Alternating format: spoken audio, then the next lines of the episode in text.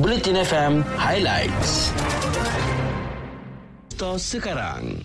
Berita terkini di Bulletin FM. Sumber daripada Harian Metro, Berita Harian, Free Malaysia Today, Utusan Malaysia dan Kosmo. Pelbagai usaha dan langkah diambil kerajaan bagi menstabilkan harga barang termasuk sayur dan ayam ketika ini mula membuahkan hasil. Justru Timbalan Menteri Pertanian dan Industri Makanan 2, Dr. Nik Muhammad Zawawi Saleh berharap rakyat dapat bersabar buat sementara waktu sehingga harga barang kembali pulih. Penurunan harga sayur dan ayam di pasaran ketika ini adalah hasil tindakan kerajaan meluluskan peruntukan agak besar. Tambahnya kadar kenaikan harga barang di negara ini tidak seteruk seperti negara lain termasuk setengah negara Asia Barat yang mengalami kenaikan sehingga tiga kali ganda. Berikutnya, Jabatan Pengangkutan Jalan ataupun JPJ menawarkan diskaun saman sehingga 80% sempena program 100 Hari Aspirasi Keluarga Malaysia bermula 9 hingga 12 Disember ini.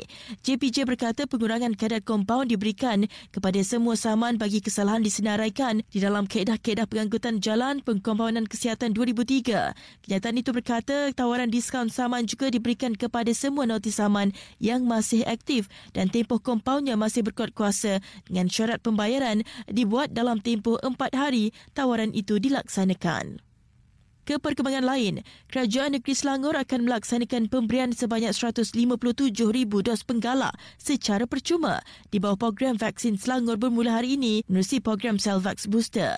Menteri Besar Datuk Sri Amiruddin Syari berkata, penduduk di Selangor berumur 18 tahun ke atas yang sudah menerima dua dos vaksin boleh mendapatkan dos penggalak jenis Sinovac di klinik Selcare berhampiran.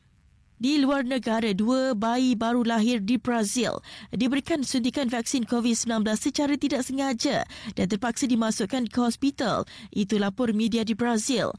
Bayi perempuan berusia dua bulan dan bayi lelaki empat bulan masing-masing disuntik vaksin Pfizer berbanding vaksin kombinasi untuk imunisasi lain. Kedua-dua bayi mengalami alahan teruk selepas vaksin berkenaan dan jurawat yang menguruskan pemberian vaksin itu digantung kerja sementara siasatan dalaman dibuat. Berita Sukan di Bulletin FM. Teka-teki mengenai tarikh penganjuran Sukan C Vietnam 2021 yang sebelum ini ditangguhkan akhirnya terjawab apabila ia akan diadakan dari 12 hingga 23 Mei tahun depan. Perkembangan itu dikongsikan Presiden Majlis Olimpik Malaysia Tan Sri Muhammad Nurza Zakaria melalui akaun Twitter miliknya. Difahamkan keputusan itu dicapai dalam mesyuarat Persekutuan Sukan C yang berlangsung semalam. Sukan C Vietnam pada awalnya dicadual berlangsung pada 21 November hingga 2 Disember lalu. Berikutnya, Persatuan Badminton Malaysia mengusahakan badan induk itu meluluskan permohonan Chan Peng Sun bagi menyertai skuad kebangsaan di Akademi Badminton Malaysia Bukit Kiara.